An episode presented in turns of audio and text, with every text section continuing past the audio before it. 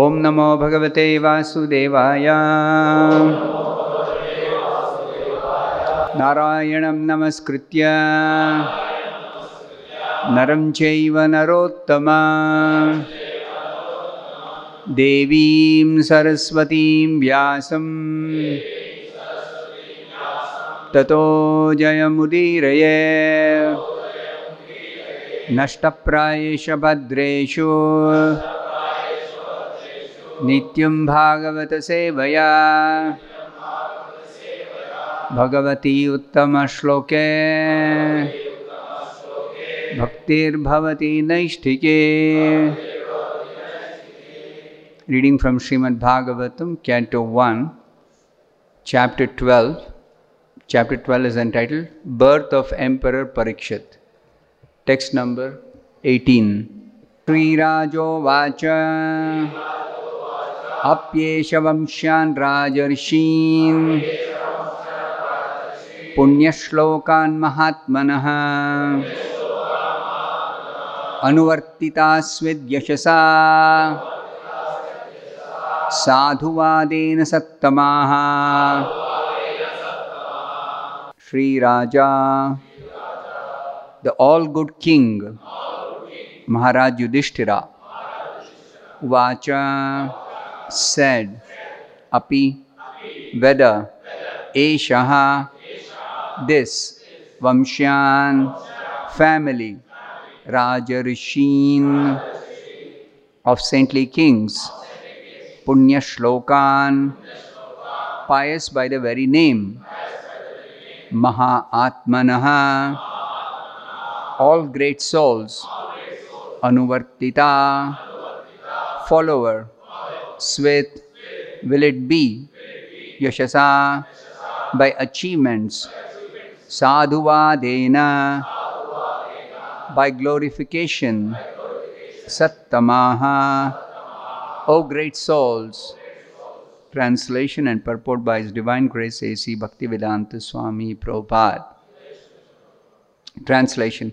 The good king Yudhishthira inquired, O great souls, will he become as saintly a king, as pious in his very name, and as famous and glorified in his achievements as others who appeared in this great royal family? Purport by Srila Prabhupada. The forefathers of King Yudhishthira were all great saintly kings, pious and glorified by their great achievements. They were all saints on the royal throne, and therefore all the members of the state were happy, pious, well-behaved, prosperous, and spiritually enlightened. Under strict guidance of the great souls and spiritual injunctions, such great saintly kings were trained up, and as a result, the kingdom was full of saintly persons and was a happy land of spiritual life. Maharaj Yudhishthira was himself a replica of his ancestors, and he desired that the next king after him become exactly like his great forefathers.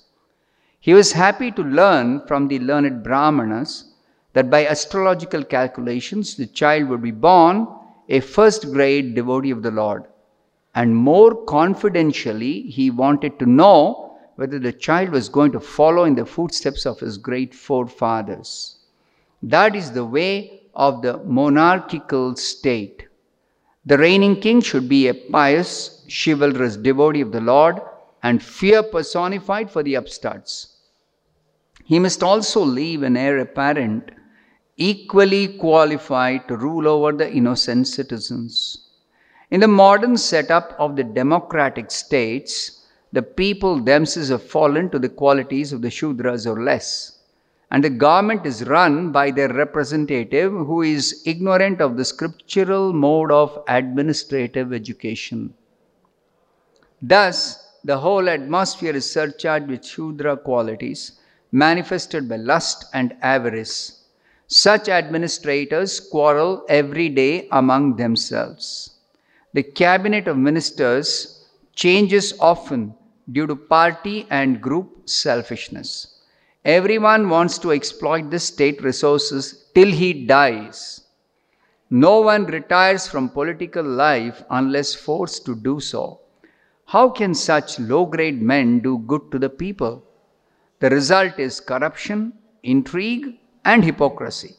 They should learn from the Srimad Bhagavatam how ideal the administrators must be before they can be given charge of different posts. Thus ends the Bhaktivedanta purport. The Srimad Bhagavatam is especially meant for the people of Kali Yuga. Kalau nashtad drushamesha puranarko adhunoditaha. This Purana has risen like the sun to dispel the dense darkness of this age of Kali. So, Bhagavatam describes the wonderful qualities and characteristics of the Supreme Lord in his various incarnations, as well as the wonderful qualities and characteristics of the great devotees of the Lord. Bhagavata means in relationship with Bhagavan. So, the devotees are always situated in their eternal relationship with Bhagavan. So, they are called Bhagavata. This book, Bhagavata, also is simply describing everything about Bhagavan. And Bhagavan means he is never without his devotees. So it describes also the devotees. Here is a description of the birth of Parikshit Maharaj. The sages of Naimisharanya have assembled in that holy place to inquire from Suta Goswami about subject matter concerning Krishna. Yat krita Krishna samprashno yenatma suprasidati. Their questions pertain to Krishna, and therefore Suta Goswami, the speaker, is telling that your questions are glorious because they are meant for the welfare of the whole world. Munaya sadhu prishtoham bhavadbhir loka mangalam. Questions pertaining to Krishna are meant for the welfare of the entire world. Why? Because Krishna is meant for the welfare of the whole world. He is meant for the welfare of the whole world. Krishna declares in the Bhagavad Gita, I am the topmost well-wisher of every living being. Surdas Sarva Bhutana. And the devotees, pure devotees of Krishna are described in the Bhagavatam as Surdas Sarva Dehinam. They are also the topmost well-wishers of every living being. So both the Lord and his devotees, they are full of wonderful qualities. They are meant for the welfare of the entire world. So, inquiry about the Supreme Lord is meant for the welfare of the entire world. So, here is a description of the birth of Emperor Parikshit. When Suta Goswami saw that the sages of Naimisharanya are eager to hear about Krishna, so after answering their initial 6 questions in the beginning of the Bhagavatam, in the beginning of this canto, then Suta Goswami says, now I shall describe to you the Bhagavatam as a conversation between Shukadeva Goswami and Parikshit Maharaj, which I heard when Shukadeva Goswami spoke to Parikshit Maharaj, the very same Bhagavatam I shall now make you hear. So the sages were very happy, but they said, before you begin describing that conversation, kindly answer some more questions. Kindly describe the birth and activities of Maharaj Parikshit. So, in response to that, Suta Goswami is describing the birth and activities of Emperor Parikshit. The birth is described in the 12th chapter, and the activities are described in 16th and 17th chapters of this canto. So here, describing the birth of Emperor Parikshit, even before he was born, he was protected in the womb of his mother by Krishna himself. Personally, Krishna protected the child in the womb, because there was a threat to the life of the child by one Ashwatthama. Ashwatthama tried to please his master, Duryodhana, by trying to kill the Pandavas. And instead of killing the Pandavas, he mistook the sons of the Pandavas, whose face resembled the Pandavas. The 5 sons of Draupadi. Draupadi had 1 son through each of her husbands, 5 husbands. So the 5 sleeping sons of Draupadi were killed by Ashwatthama, mistaking them to be the Pandavas. And when Ashwatthama came to know that he had not killed the Pandavas, but the sons of the Pandavas, he somehow was desperate to try to please Duryodhana by doing something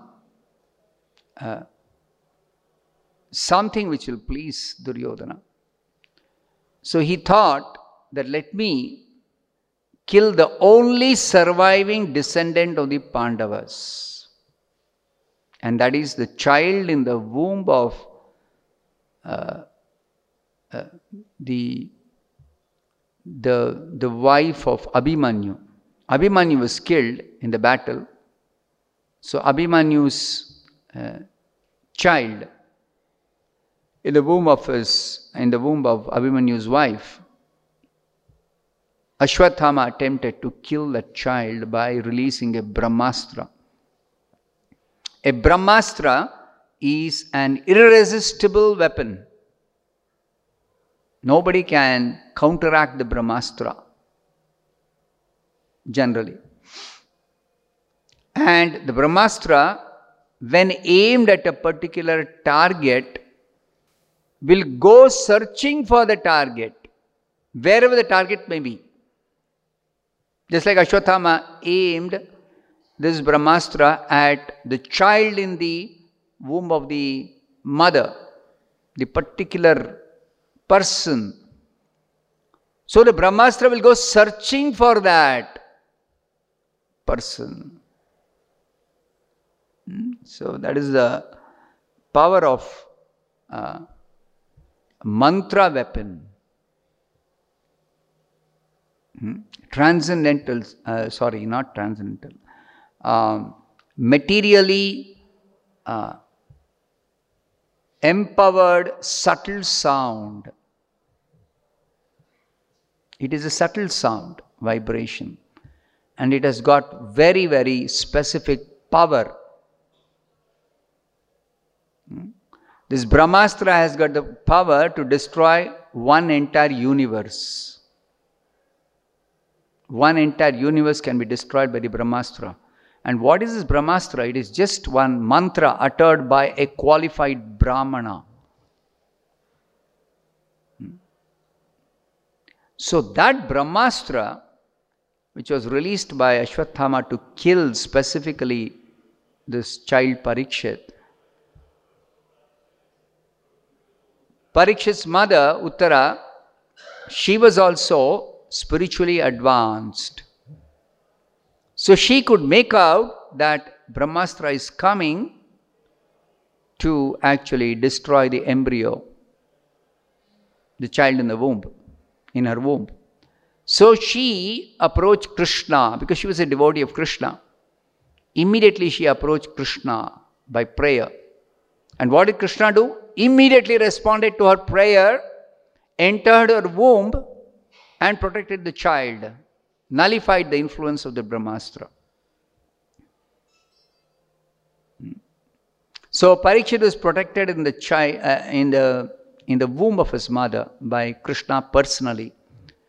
So Parikshit had a brief glimpse of the darshan of Krishna, who appeared in the womb to protect the child.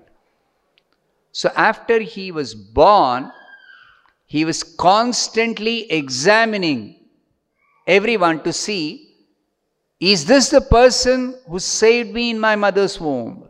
Is this the person I saw? So he became known as the examiner Parikshit. That's how he got the name. So simply by remembering the Lord whom he saw in his mother's womb and examining everybody, searching for that Lord, he wants to again have darshan. So always he was Krishna conscious. He was always Krishna conscious. So the birth and activities of that Parikshit Maharaj are very, very glorious. So that is being described. At the time of his birth, Yudhishthira Maharaj had learned Brahmanas do all the samskaras, jatakarma, namakarana. So many samskaras are there. So the first one, when the child comes out of the mother's womb, is jatakarma, preparing the birth chart, horoscope, jataka. And based on this preparation of horoscope, learned Brahmanas can tell the future of the child. And Yudhishthira Maharaj is very anxious to know about the future of this child.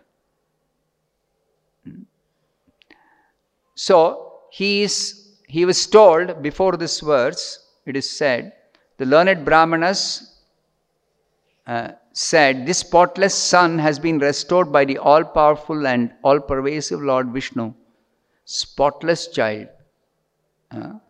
By birth itself, he is a pure devotee of the Lord. He was saved when he was doomed to be destroyed by an irresistible supernatural weapon.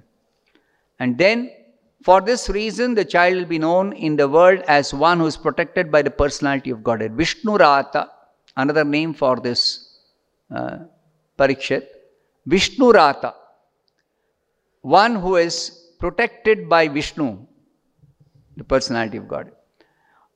There is no doubt that this child will become a first-class devotee and will be qualified with all good qualities.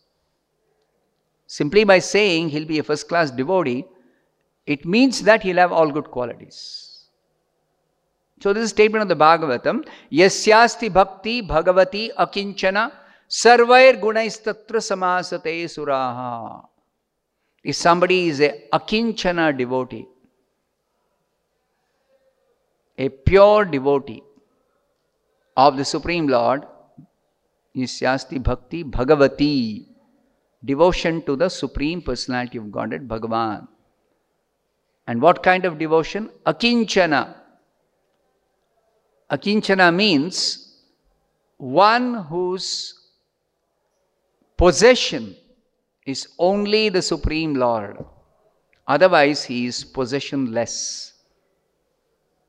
Akinchana means without any possessions. Literally, it means somebody who is completely poverty-stricken.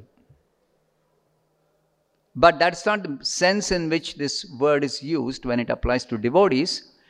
It is used in the sense that devotees don't have value for any of their possessions, but they only value that they have Krishna with them. Krishna is their only possession. Krishna is their only possession. So such a devotee, the Bhagavatam says, Yasyasti bhakti bhagavati kinchana, sarvair gunaistatra samasate suraha. All the good qualities that are to be found in different demigods, different devatas. Demigod, devata means divine quality, of divine quality. So there are so many divine qualities that any person can possess, one with divine qualities can possess, and generally all the divine qualities are not to be found in one person. All divine qualities are not to be found in one person, except there is a pure devotee of Krishna. Only in a pure devotee of Krishna will there be all the divine qualities which are normally found in different demigods. Different qualities found in different demigods. Different saintly persons. So, since Parikshit Maharaj is described as he'll become a first-class devotee of the Lord, therefore, he'll be qualified with all good qualities. Sarvair gunais tatra samasate suraha. Now, what is the meaning of, what is the significance of this, that is qualified with all good qualities? This is explained in the Bhagavad Gita. Krishna says in the beginning of the 4th chapter, Imam vivasvate yogam proktavanaham avyayam. I spoke this science of yoga to the sun god Vivasvan. What is the significance of Krishna speaking to the sun god Vivasvan, this science of yoga or the science of Bhagavad Gita? Millions of years back, he's telling Arjuna the history of this Bhagavad Gita. So, particularly, Krishna chose Arjuna because Arjuna was a Rajarshi.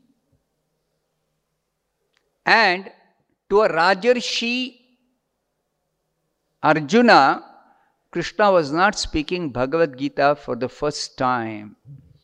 He had already spoken the Bhagavad Gita to the Rajarshi, the sun god, Vivasvan, saintly king.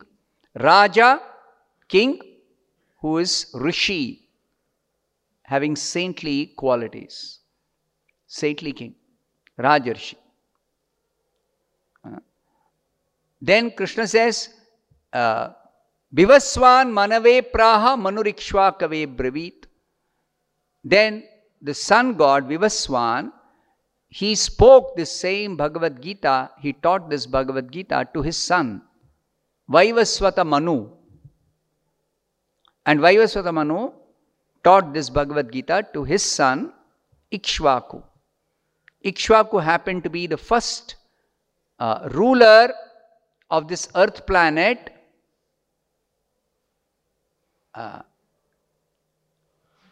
In the Suryavamsha line of kings, those descending from the sun god, the sun dynasty. And evam parampara praptam. In this way, the parampara of Rajarshis, that means the saintly kings beginning from the sun god through the chain of saintly kings, this knowledge is coming down. Evam parampara praptam imam rajarshayo viduhu. The saintly kings were all knowledgeable about this Bhagavad Gita as it was passed down from father to son, in that chain of saintly kings. But unfortunately, due to the influence of Kala, Sakale neha mahata yogo nashta parantapa. The knowledge, the science of yoga, which was instructed by Krishna and which is coming down in this Rajarshi parampara, due to the influence of time, it was lost. The knowledge was lost. And therefore, Krishna says, Sa evayam maya tedya yoga prokta puratanaha. The same yoga, science of yoga, now I am going to speak to you. Why? Bhakto sime sakha cheti rahasyam me taduttamam. Because you are my devotee. So all these saintly kings, they were devotees of Krishna. They were devotees of Krishna. So, Krishna has got a purpose to speak this Bhagavad Gita, especially to saintly kings, because they are meant to rule the world according to the principles taught by Krishna in the Bhagavad Gita.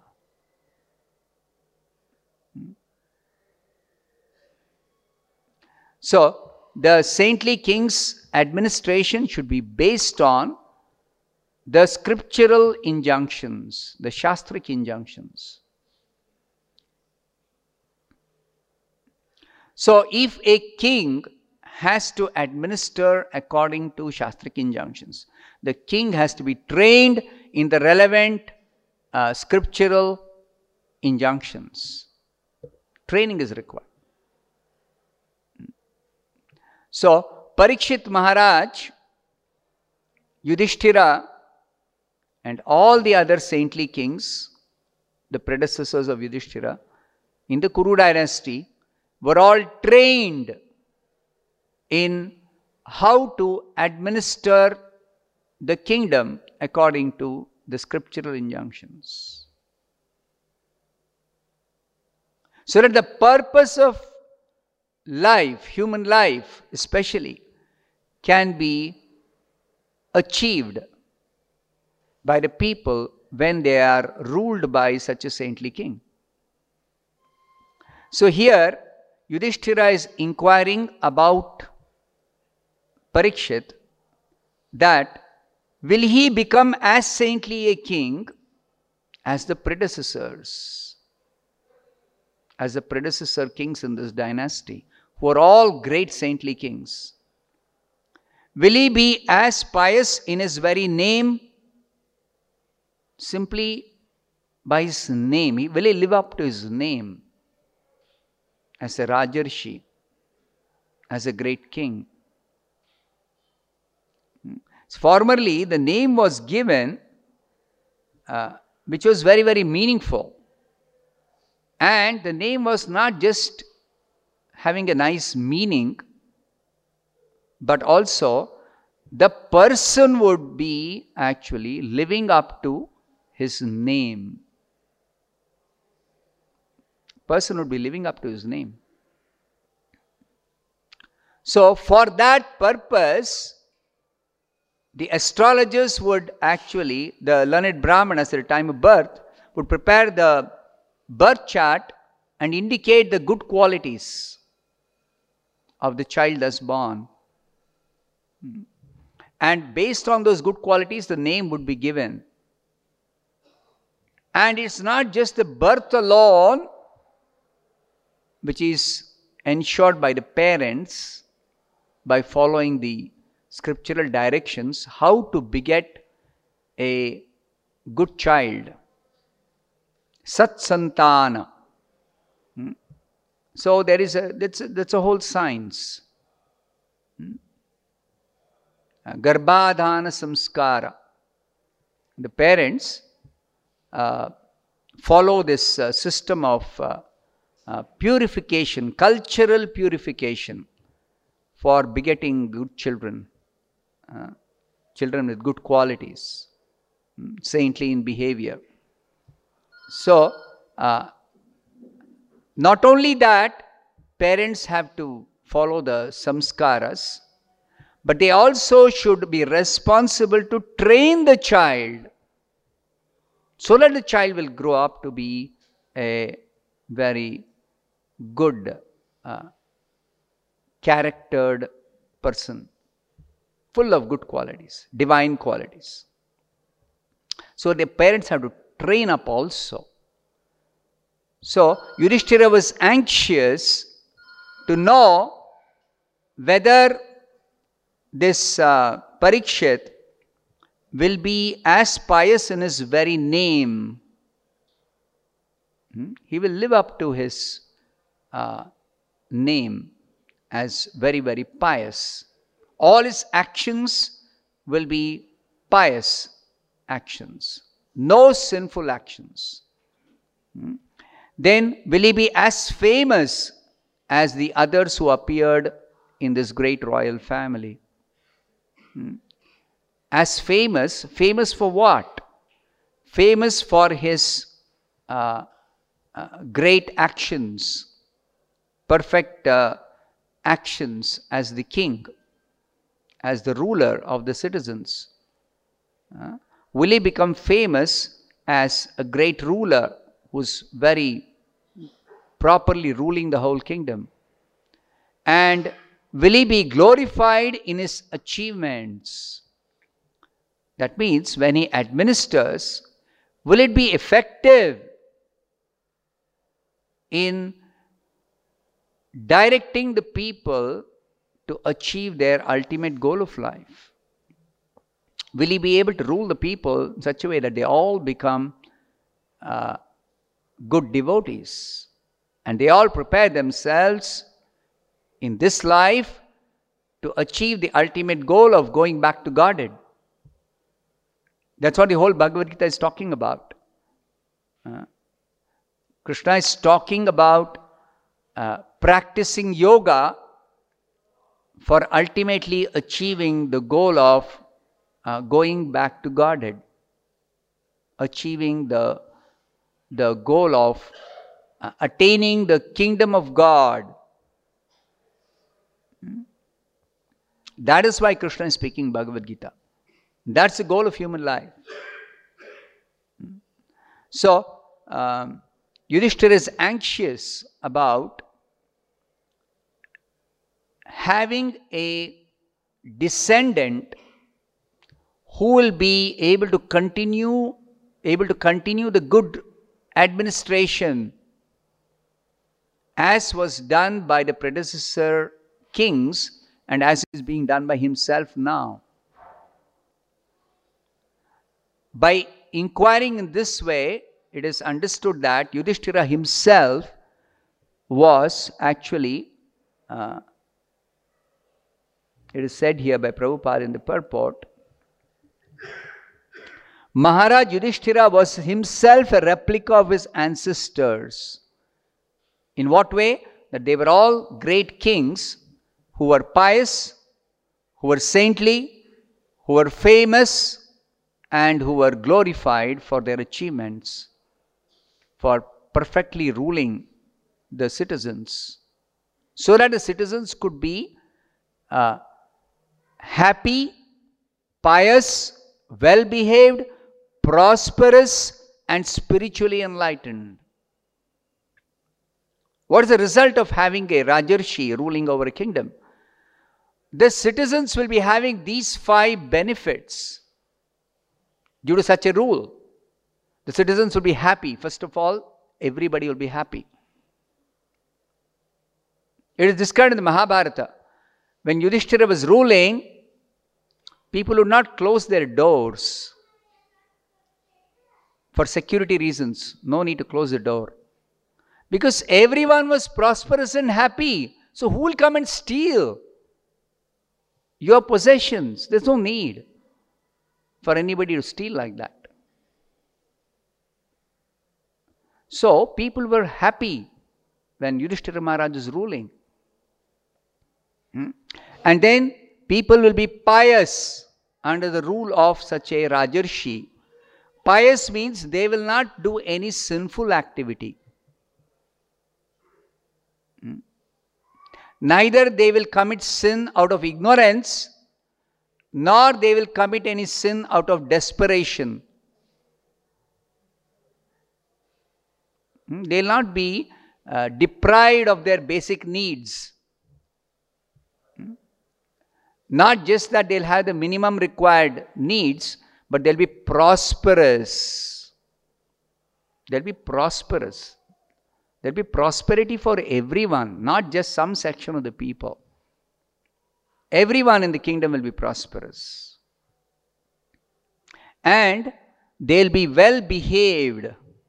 That means everyone will be trained up in good behavior. It is not by chance that people are well behaved. No. They are trained up in proper behavior. So the king ensures that there is proper training, there is proper engagement for everyone in the whole kingdom.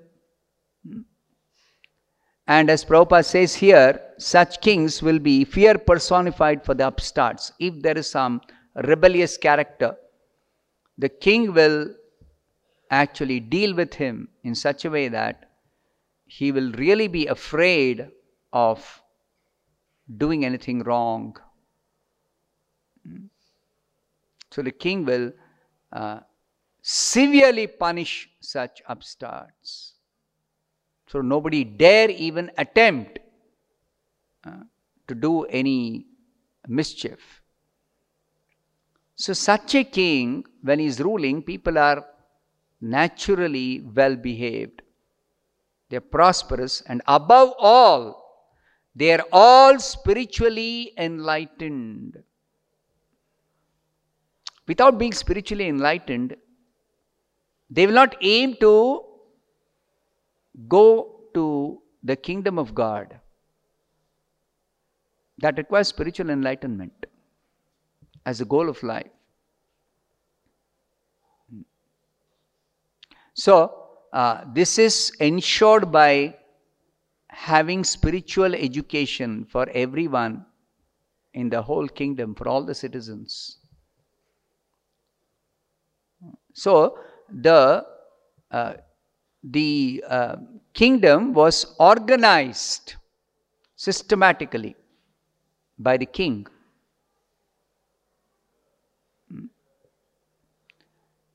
So, how it was done is described in the Srimad Bhagavatam, in the lives of great saintly kings.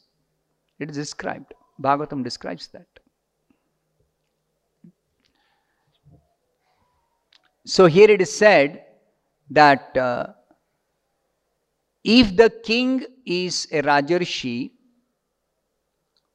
then people will be happy, they'll be prosperous, they'll be well behaved, they'll be pious, and they'll be spiritually enlightened. So this is the ideal.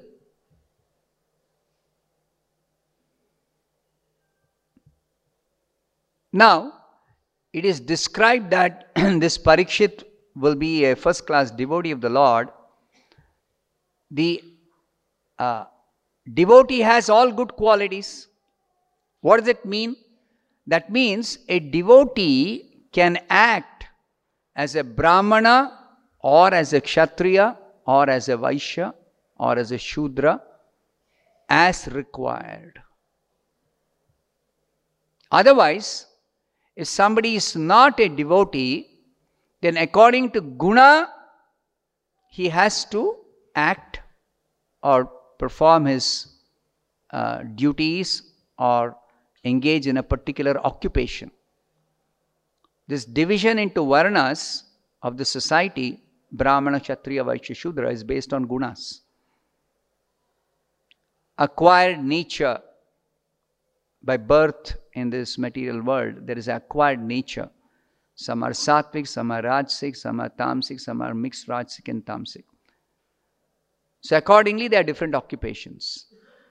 But a devotee, he is above the gunas. He is transcendental to the gunas. Mam chayo avyabhicharena bhakti yogena sevate sagunan samatityayitan. Gunatita. A devotee is Gunatita. A pure devotee is Gunatita. So, if there is a pure devotee he can fill in the need for any post, any position. He can do that. Krishna says this in the 4th chapter of Bhagavad Gita, Chaturvarnyam maya srushtam gunakarma vibhagashaha. Krishna only has given these 4 divisions, social divisions, Brahmana, Kshatriya, Vaishya, Shudra, based on guna, and corresponding to that guna there will be karma or occupation, quality and occupation, acquired nature and occupation. But he says, Tasya kartaram apimam vidhi akartaram avyayam. He says, even though I am the creator of the system, I don't belong to any of these 4 divisions. Akartaram. He doesn't belong to any of these divisions. Why? Because Krishna has all the qualities required for all the ideal person for a particular occupation, a particular duty to be performed. Similarly, Krishna's devotees, they also have all good qualities. So they can also act. They are also above these divisions of 4 varnas. So devotee is not a Brahmana or a Kshatriya or a Vaishya or a Shudra, but he can act as required. The example is given.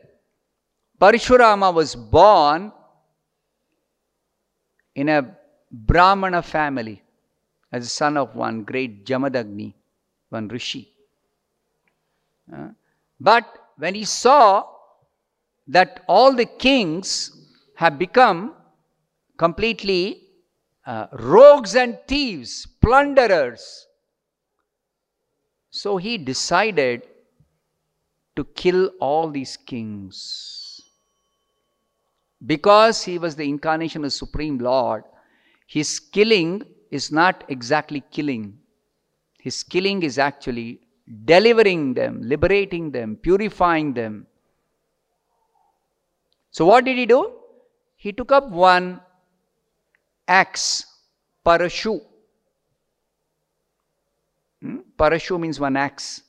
And he simply went round wielding the axe and chopping off the heads of all these miscreant kings.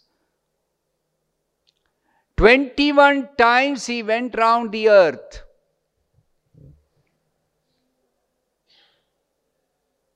Because he was going at such a speed, killing all these kings, that some will escape, some will remain somewhere hiding. When they come to know he is coming. So nobody should be left. None of these miscreants should be left.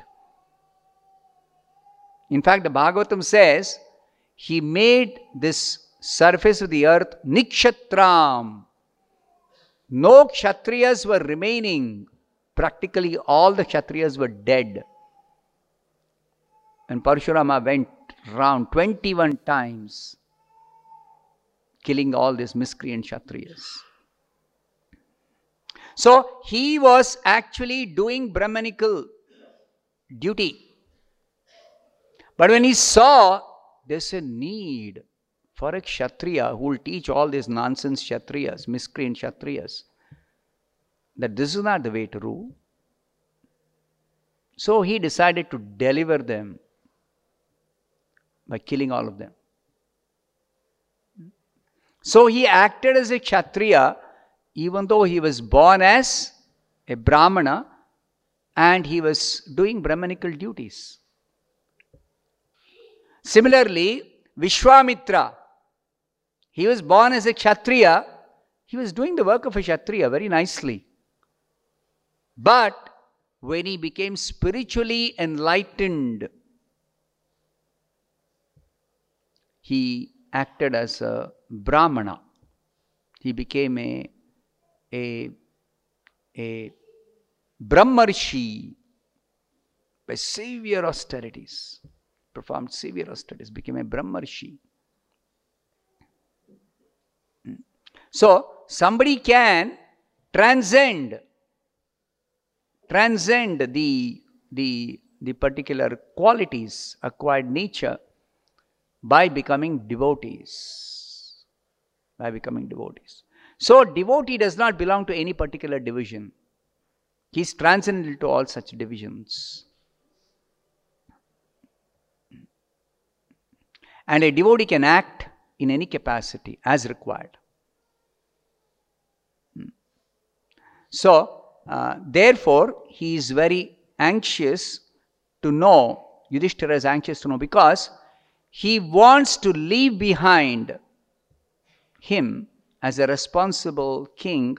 Not only he himself is ruling perfectly, but the next king, the successor, will also be qualified, will also be having the good qualities as Yudhishthira had, or all the predecessor kings had. So it's anxious to have such a descendant. So therefore is inquiring. And as will be described in the next few verses, Parikshit, they predicted, will have all these great qualities of the saintly kings, will display all the great qualities. He will rule exactly as the predecessor Rajarshis. So he'll be the ideal king that they are going to say about the future of this child. So Prabhupada says, in the modern setup of democratic states, the people themselves have fallen to the qualities of Shudras or less. Here Shudra quality means they are too much affected by two disqualifications, Kama and Lobha. That is the effect of too much of Rajoguna and Tamoguna. In the Bhagavatam, in the first canto, second chapter, is described that by regularly hearing Krishna Katha, Shrunvatam Swakatha Krishnaha, Punya Shravana Kirtanaha, one becomes purified. Hridyantastohi abhadrani vidhunoti. Simply by hearing regularly Krishna Katha, one can purify one's heart of all the bad qualities. All the bad qualities will become cleansed away. And it is said, Tada rajastamo bhava kamalobadayaschaye cheta eter anaviddham.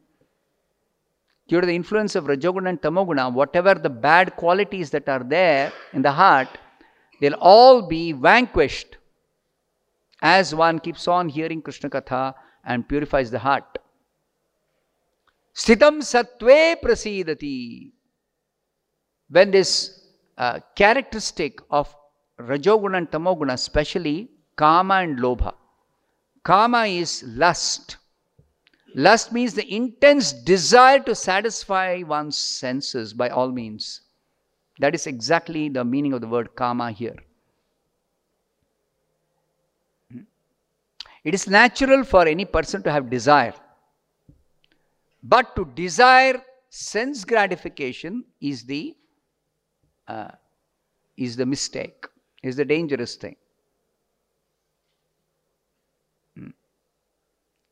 Kamasya na indriya priti. Bhagavatam teaches that yes, desire is natural, but don't desire sense gratification. Because sense gratification can never really satisfy you, can never really give you the happiness you are seeking. It is by self-realization that you can really become happy and satisfied. So you should desire self-realization, not sense gratification. As for satisfying the senses is concerned, that sense satisfaction is available for every creature, regardless of its position. This Indriya Trupti is available for every creature, even for the people living in hellish conditions. This is what Bhagavatam says. Even those living in hellish conditions are able to experience some sense satisfaction. Even the most abominable conditions. Just like you can see the hog, the pig, it enjoys eating rubbish, stool. It enjoys eating. What is the proof that it is enjoying eating? It becomes fat and freely indulges in sex without any restriction. So it's happy. In one sense, it's happy. It's enjoying life. But somebody with little enlightenment, little developed consciousness, like a human being, can see what an abominable life that is. Even though there may be some kind of satisfaction and some kind of happiness in its living style, but a human being will consider it as very, very abominable.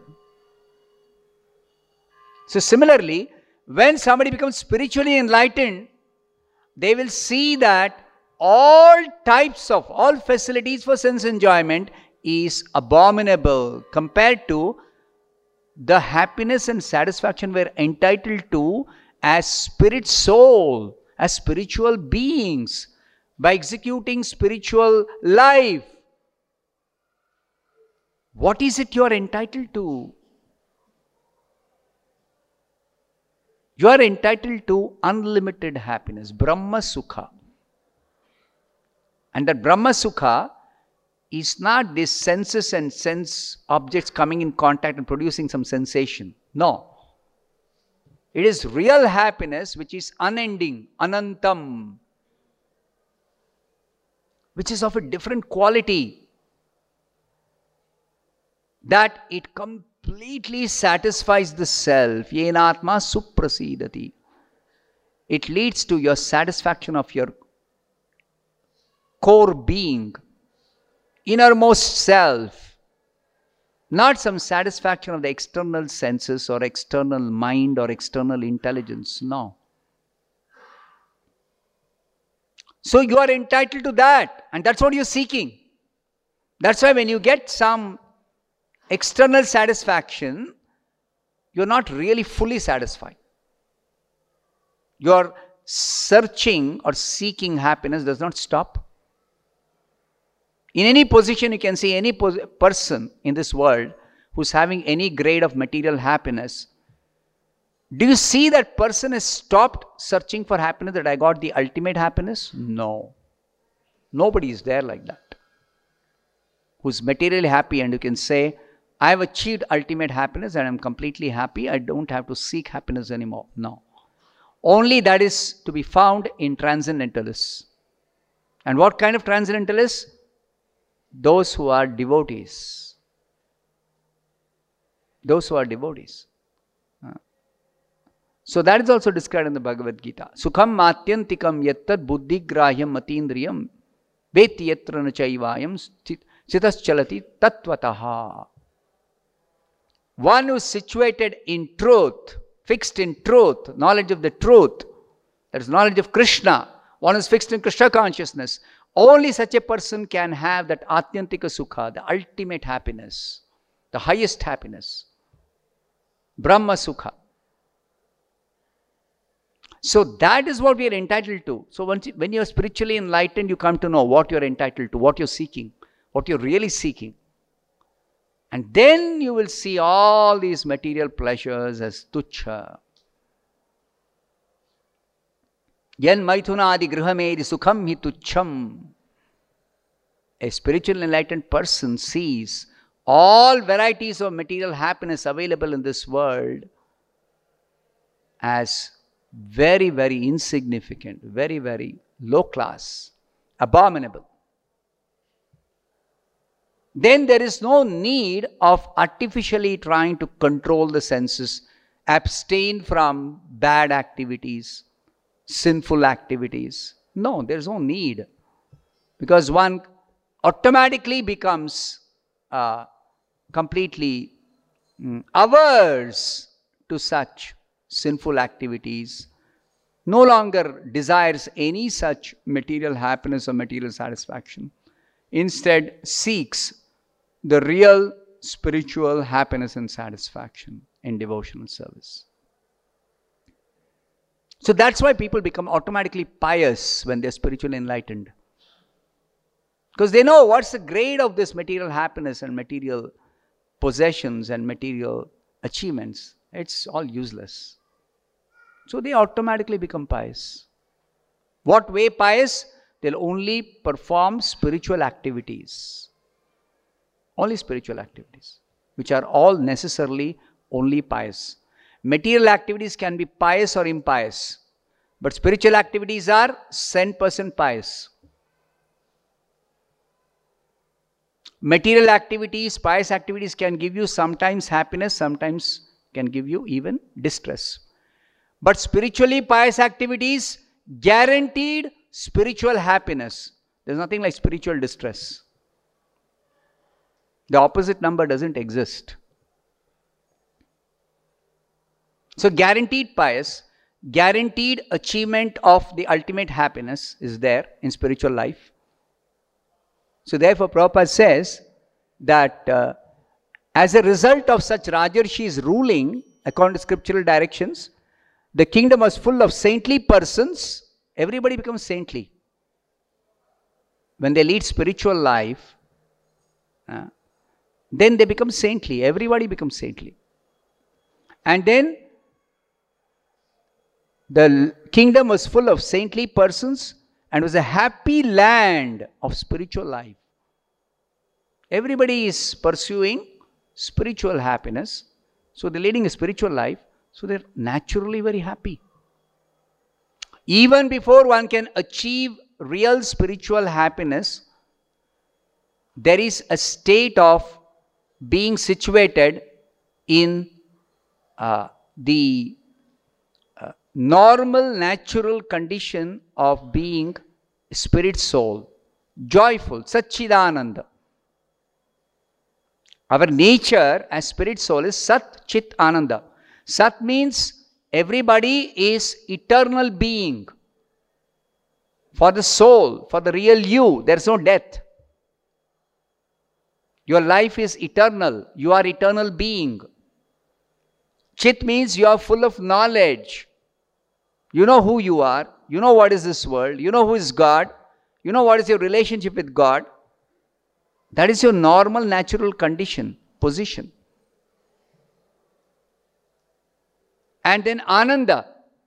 Naturally you are happy. When you have knowledge and when you have eternal life, you are naturally happy. But then there is something higher in devotional service, in interacting with the Supreme Lord in your relationship with Him, performing devotional service. That happiness is something above the normal state of being peaceful and happy. There is happiness due to peace. Perfect peace. When there is no longer the influence of Rajoguna, Tamoguna, no agitation of the mind, no sinful reactions, no sinful activities, no ignorance. So that is natural condition of happiness due to peace of mind. Perfect peace. But beyond this peace, there is another happiness. That is devotional happiness. So in the Nectar of Devotion, in the Bhakti Rasam Sindhu, written by Rupa Goswami, he says, devotees know there is 3 kinds of happiness. Those who are non-devotees, there are only 2 kinds of happiness, material happiness and spiritual happiness. Devotees know that there is a material happiness, there is spiritual happiness, and the 3rd kind of happiness, devotional happiness. The happiness of devotional service. Now that is possible only after coming to the Brahmabhuta state, the condition of perfect peace, when you are self-realized, you realize who you are, you realize who is God, and you realize what is your relationship with Him. Your relationship is one of devotional service, devotional love, with Krishna. Krishna is the Supreme Lord and you are his devotee eternally. So in that condition, devotional service, proper devotional service begins. So in that devotional service, there is devotional happiness. When Krishna reciprocates with you for your having rendered him devotional service, Krishna gives you his love. That is what we are entitled to ultimately. Not even this perfect peace resulting in happiness due to peace. No, not even that. That is also falling short of what we are ultimately entitled to. Beyond Brahma Sukha, there is Ananda, Premananda. Premananda.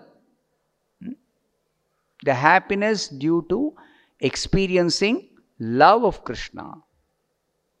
And Chaitanya Mahaprabhu distributed this Premananda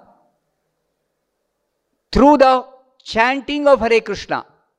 Chaitanya Mahaprabhu says, just chant Hare Krishna, and if you perfect this chanting of Hare Krishna, you can experience Krishna Prema, reciprocation from Krishna,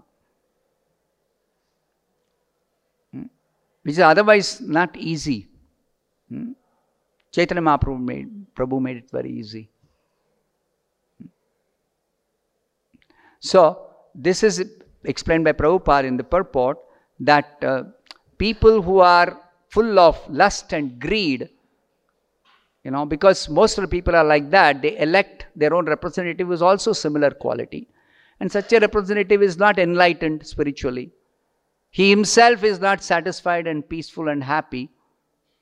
So, he will also seek material happiness in ignorance or out of lust and greed.